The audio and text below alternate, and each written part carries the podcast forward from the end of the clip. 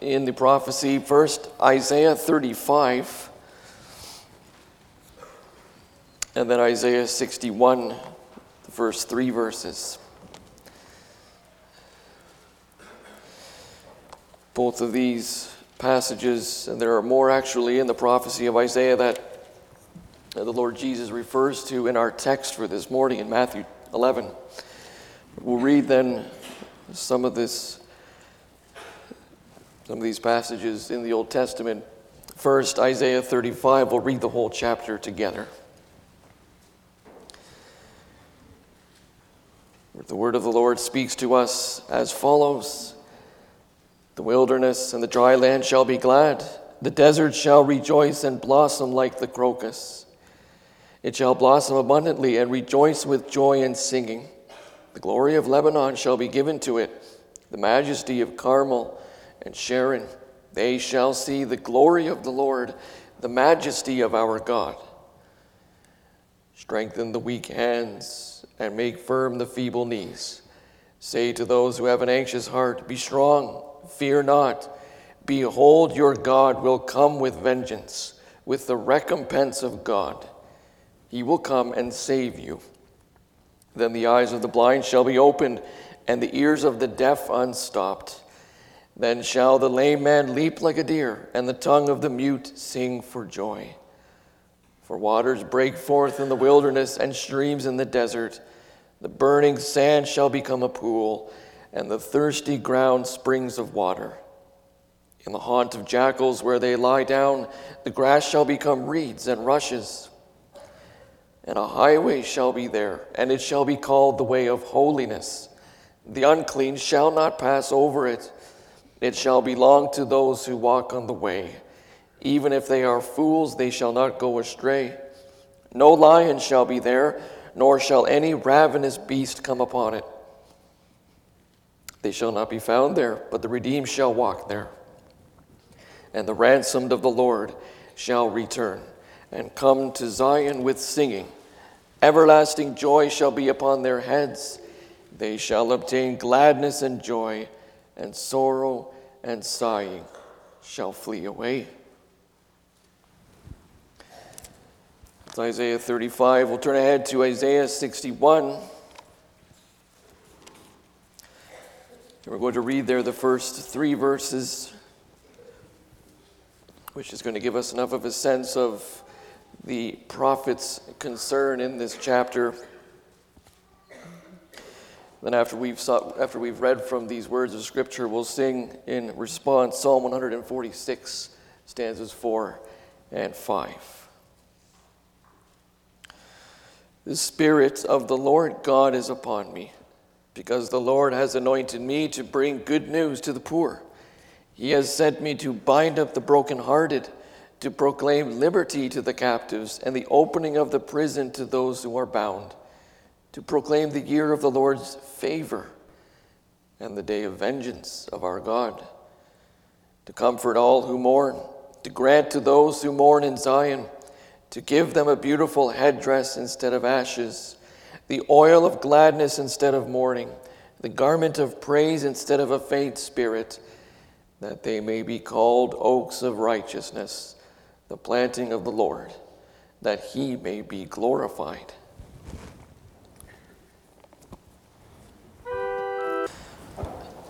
The text for the preaching of the gospel this morning is taken from the gospel according to Matthew chapter 11. so we move ahead some chapters in the gospel account. Last time we dealt with the end of chapter 4. We're going to move ahead now to chapter 11. And our text is the verses 2 through 6.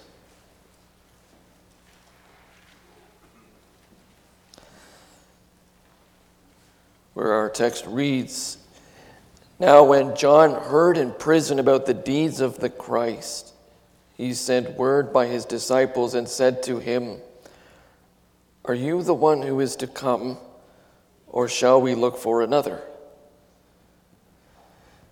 And Jesus answered them, Go and tell John what you hear and see.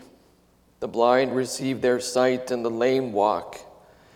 Lepers are cleansed, and the deaf hear, and the dead are raised up, and the poor have good news preached to them. And blessed is the one who is not offended by me.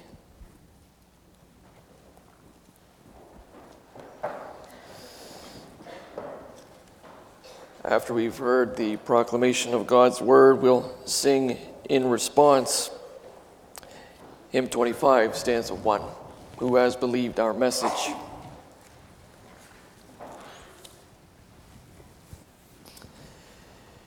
Beloved congregation of our Lord and Savior Jesus Christ, if you could ask the Lord Jesus in person one question, what would you ask?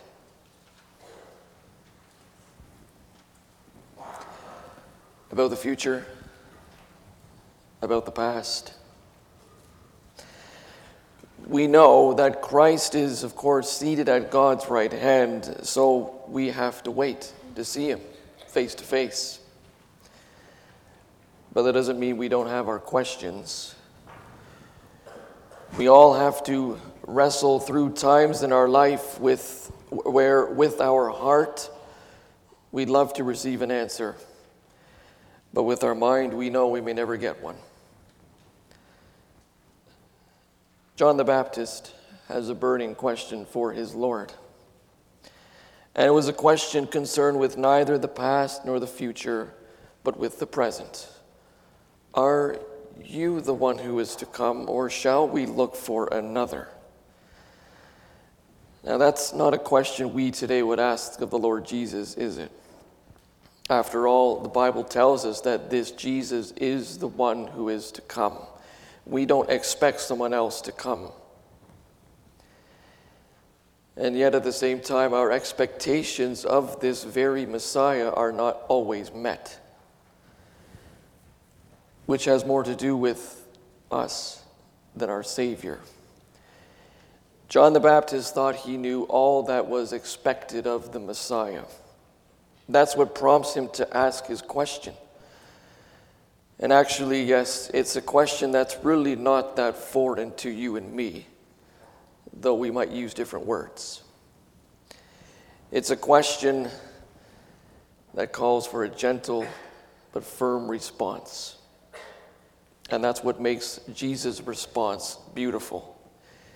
His last message to John in prison is the answer to any and all questions or expectations John had or that we might have of our Lord who now is in heaven.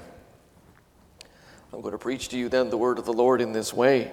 Blessed is the one not offended by the ministry of Christ.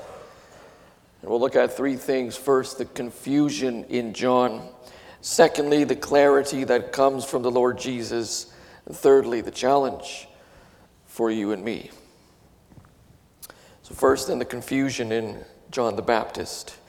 John, of course, is in prison, in a prison cell. He's there because he rebuked Herod for illegitimately marrying his brother's wife, Herodias. And so, some of the disciples that John had while he was in active ministry, they are now following Jesus Christ. Well, news comes to John's ears of just how Jesus is doing in his ministry, what he's up to. Verse 2 says that John heard in prison the deeds of the Christ. Since John's imprisonment, a whole lot has happened. Jesus preached his Sermon on the Mount, Matthew 5 through 7. He healed after that a leper, a centurion's servant, Peter's mother in law, two men with demons, a paralytic, two blind men. He calmed the storm, he called more disciples for himself. You go ahead to Matthew chapter 10, and he's there equipping his disciples to do his works of helping people. And he's also calling them to be fearless in bringing the message of the kingdom of Christ. Well, surely, upon hearing these deeds of the Christ, John would be impressed, no? Well, John's reaction is not really what you and I would have expected. John sends words by his disciples to Jesus to ask him the question Are you the one who is to come? Or shall we expect someone else? Or shall we go looking elsewhere? Why this question? In the history of interpretation in the church, men like Augustine, Luther, and even Calvin said that John asked the question for the sake of his disciples, in order to bring them to John's own certain faith in Christ. Unfortunately, this interpretation falls somewhat short. For what can you and I learn from a character sketch of John the Baptist? John, of course, had gone out and commanded the crowds bear fruit in keeping with repentance. John wanted to see trees bearing fruit. Yet he urged this with a deep concern over what's to come. He declared with conviction that God is coming in his judgment. He says in Matthew 3, verse 11 and 12, I baptize you with water for repentance, but he who is coming after me is mightier than I, whose sandals I'm not worthy to carry. He will baptize you with the Holy Spirit and with fire. His winnowing fork is in his hand, and he will clear his threshing floor, gather his wheat into his barn, but the chaff he's going to burn with unquenchable fire. Beloved, to put it in a word, John prophesied division. Using the image of sifting grain at harvest time, John illustrates what the Lord Jesus, the Messiah, is going to accomplish when he comes.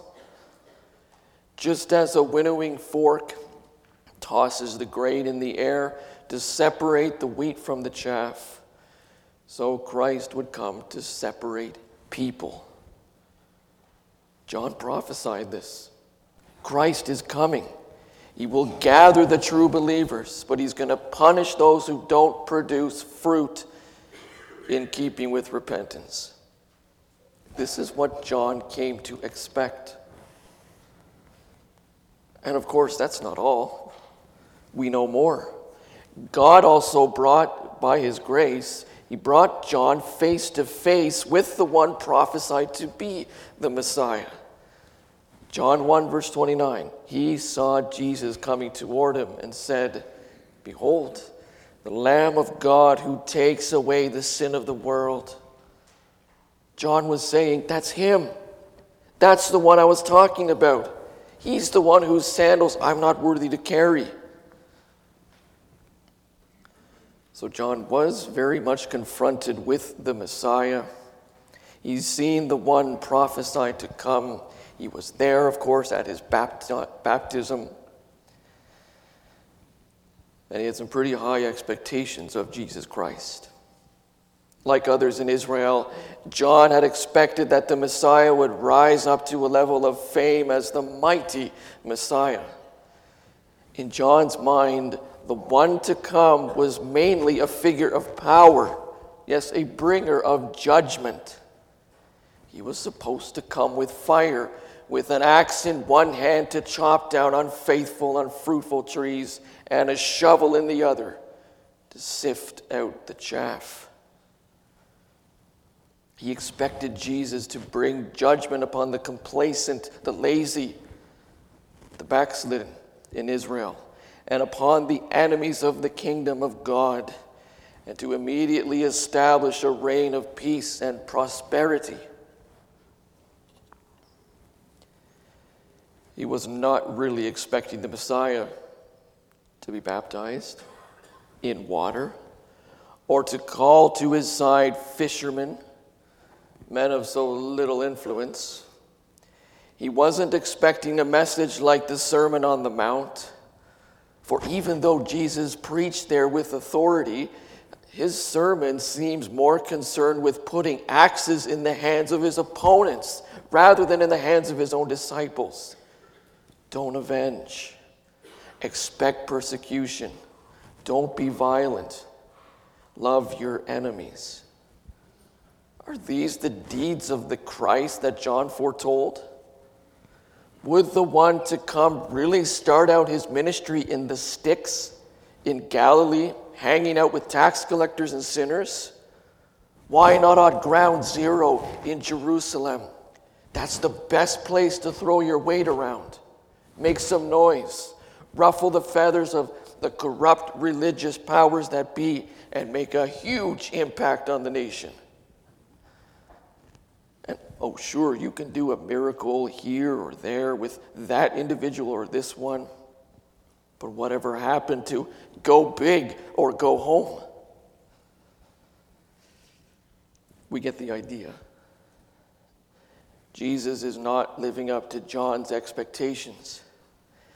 He's not doing much to change the evil structures that Israel has in place. So here lies the reason for John's question, beloved. It was for his own sake. John is confused. Even more, really. He's experienced something of a crisis in his faith. He's having doubts.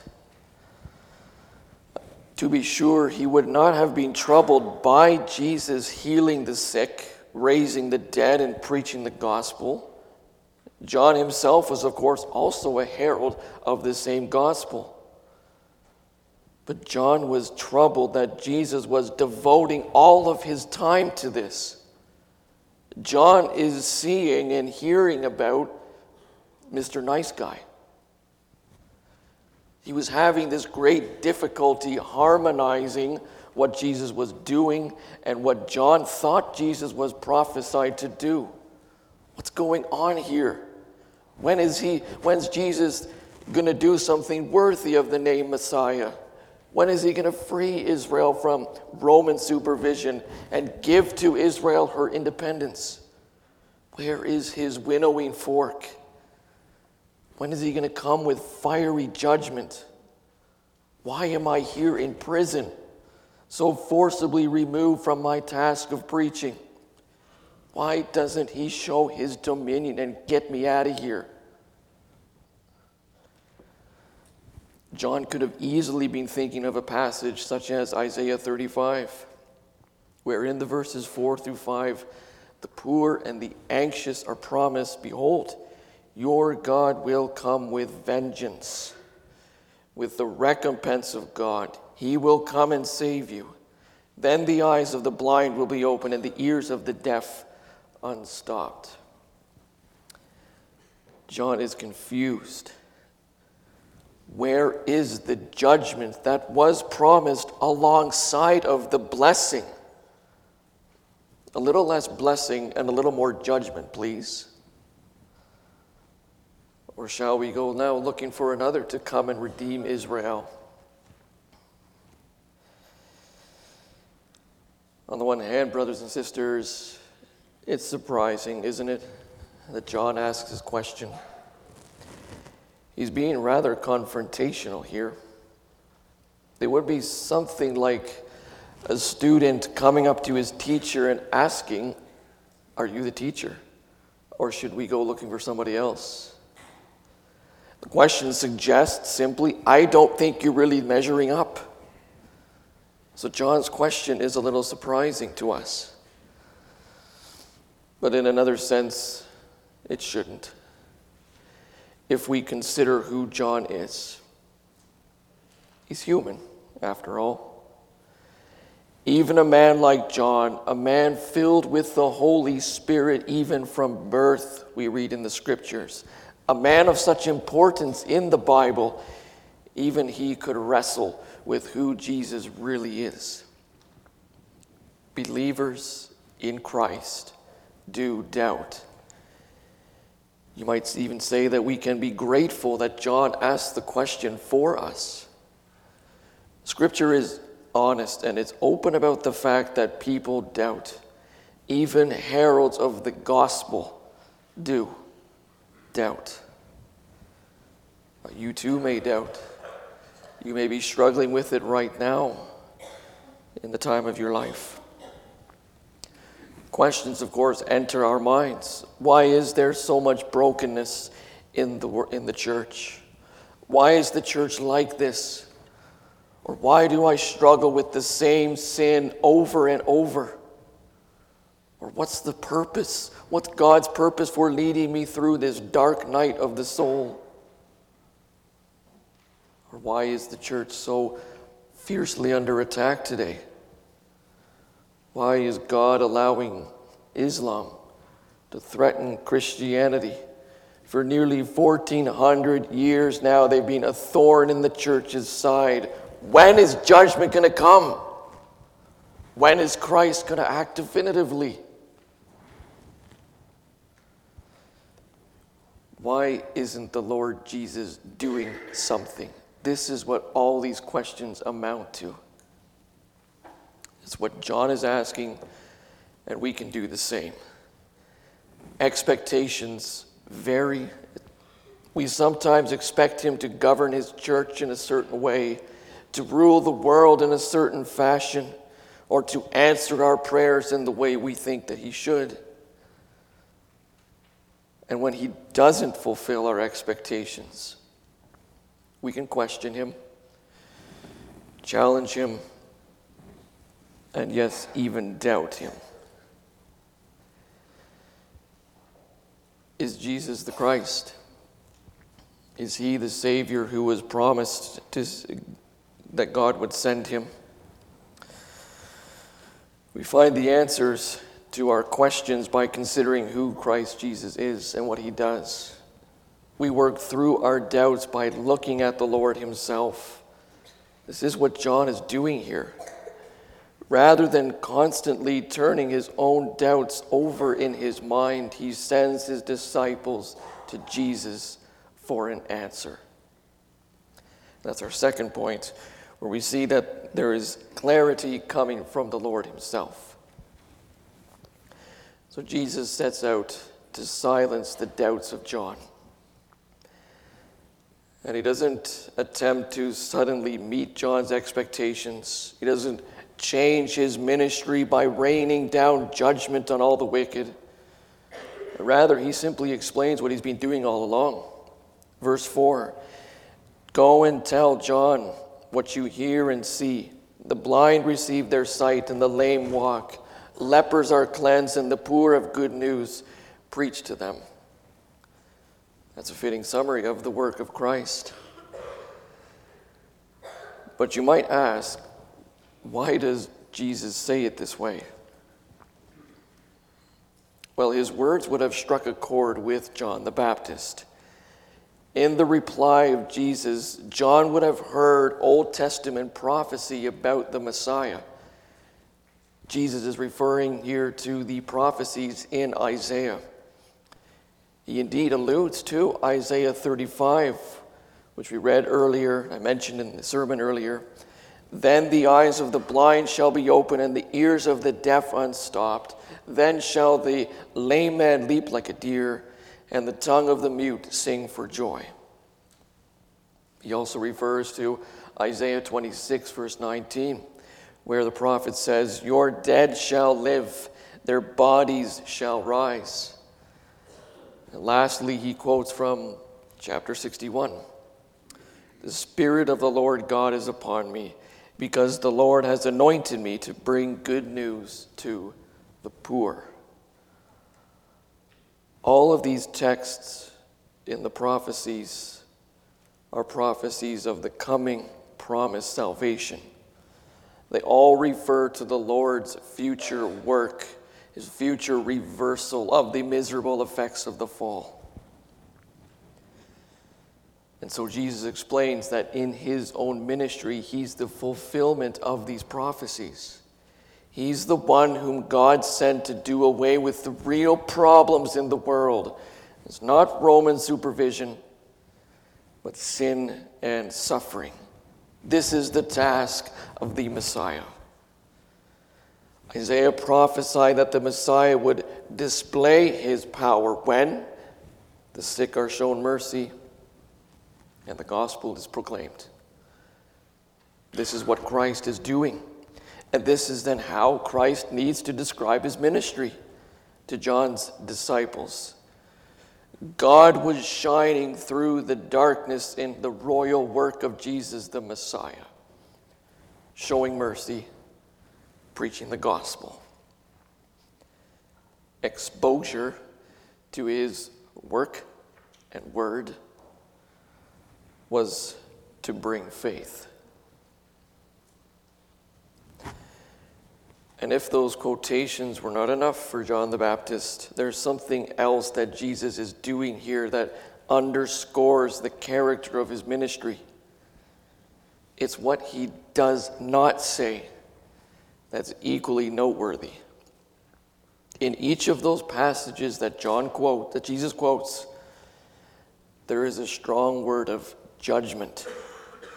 We saw that in Isaiah 35 Behold, your God will come in with vengeance. It's also what we read together in Isaiah 61. Verse 1 continues He has sent me to bind up the brokenhearted, to proclaim liberty to the captives, and the opening of the prison to those who are bound, to proclaim the year of the Lord's favor and the day of vengeance of our God.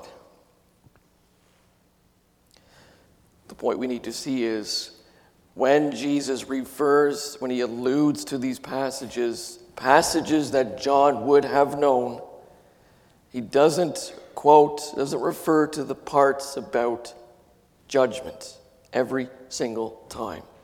Cuts it off. In other words, the Lord here is not validating John's desire to see judgment alongside of blessing. This omission on Jesus' part is deliberate. He does it on purpose. Adds to the picture of what Jesus really was concerned with at this point in his ministry. Not judgment upon the nations, but showing mercy and preaching the gospel to those who needed it. John the Baptist felt that Jesus should be doing more than what he was doing, that he should be coming with fire and judgment. But Jesus' message is one of mercy and grace. And so Jesus responds to John's question by reminding him of something very vital. John does not determine when and how the Messiah should fulfill prophecies. It is the right of the Messiah alone to fulfill what he will fill, fulfill, to fulfill what God wants him to fulfill. So Christ does not modify, doesn't tweak his ministry. Instead, he looks to reassure John by simply telling him of his words and his deeds. He points to the scriptures to reassure John the Baptist that Christ was doing exactly what God had promised. Our text is another one that reminds us that Jesus doesn't work according to our expectations. He works according to the agenda that his Father had given him. Instead of making others suffer by way of fire and brimstone, Jesus himself had to suffer by going the way of the cross. He had to bear judgment upon his own shoulders, and that's how he's going to restore us to God. This is instructive for us today. We can live, have to live with the confidence that the Lord knows what he's doing we can't know where things are really going to go from here in all detail. But what we can be sure of is that we are secure because Jesus is the Christ who was prophesied to come. He's sovereign over all. He's revealed himself this way in his word. Yes, Christ has revealed himself the clearest in his word and his work. He healed the sick and the dying. He proclaimed the good news to the poor. That's where his focus was and had to be. He preached and promised forgiveness of sins and salvation for those who repent. And he made so good on his promise when he went to the cross. That's where his father expected him to go, required him to go for the people of God. So it is then ultimately the cross that we are to ponder when we think our Savior is letting us down, not doing his task. The cross silences any doubts we may have about his messianic work. For the cross, which is something anticipated throughout his whole life of suffering, that as the climax is where our Lord far exceeded any expectations we had by offering his own life in place of our life. His redemptive work testifies to the fact that he really is the one to come. The facts speak for themselves. Our Savior was and he is doing his messianic work, and so he calls us to rest in his work. Listen to my word and watch my work by faith. I know what I'm doing. Still today, I am gathering my church from all nations, and I am moving history ever closer to the day of my return. Do you see that?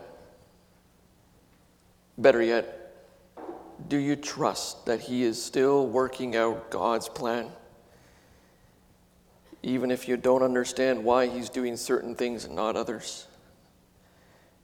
He's not neglecting His tasks, not one of them. Congregation of Jesus Christ, learn to place your trust fully in Him, your Savior, for He is doing exactly what He's supposed to do. That takes us to our final point where we see the challenge for us.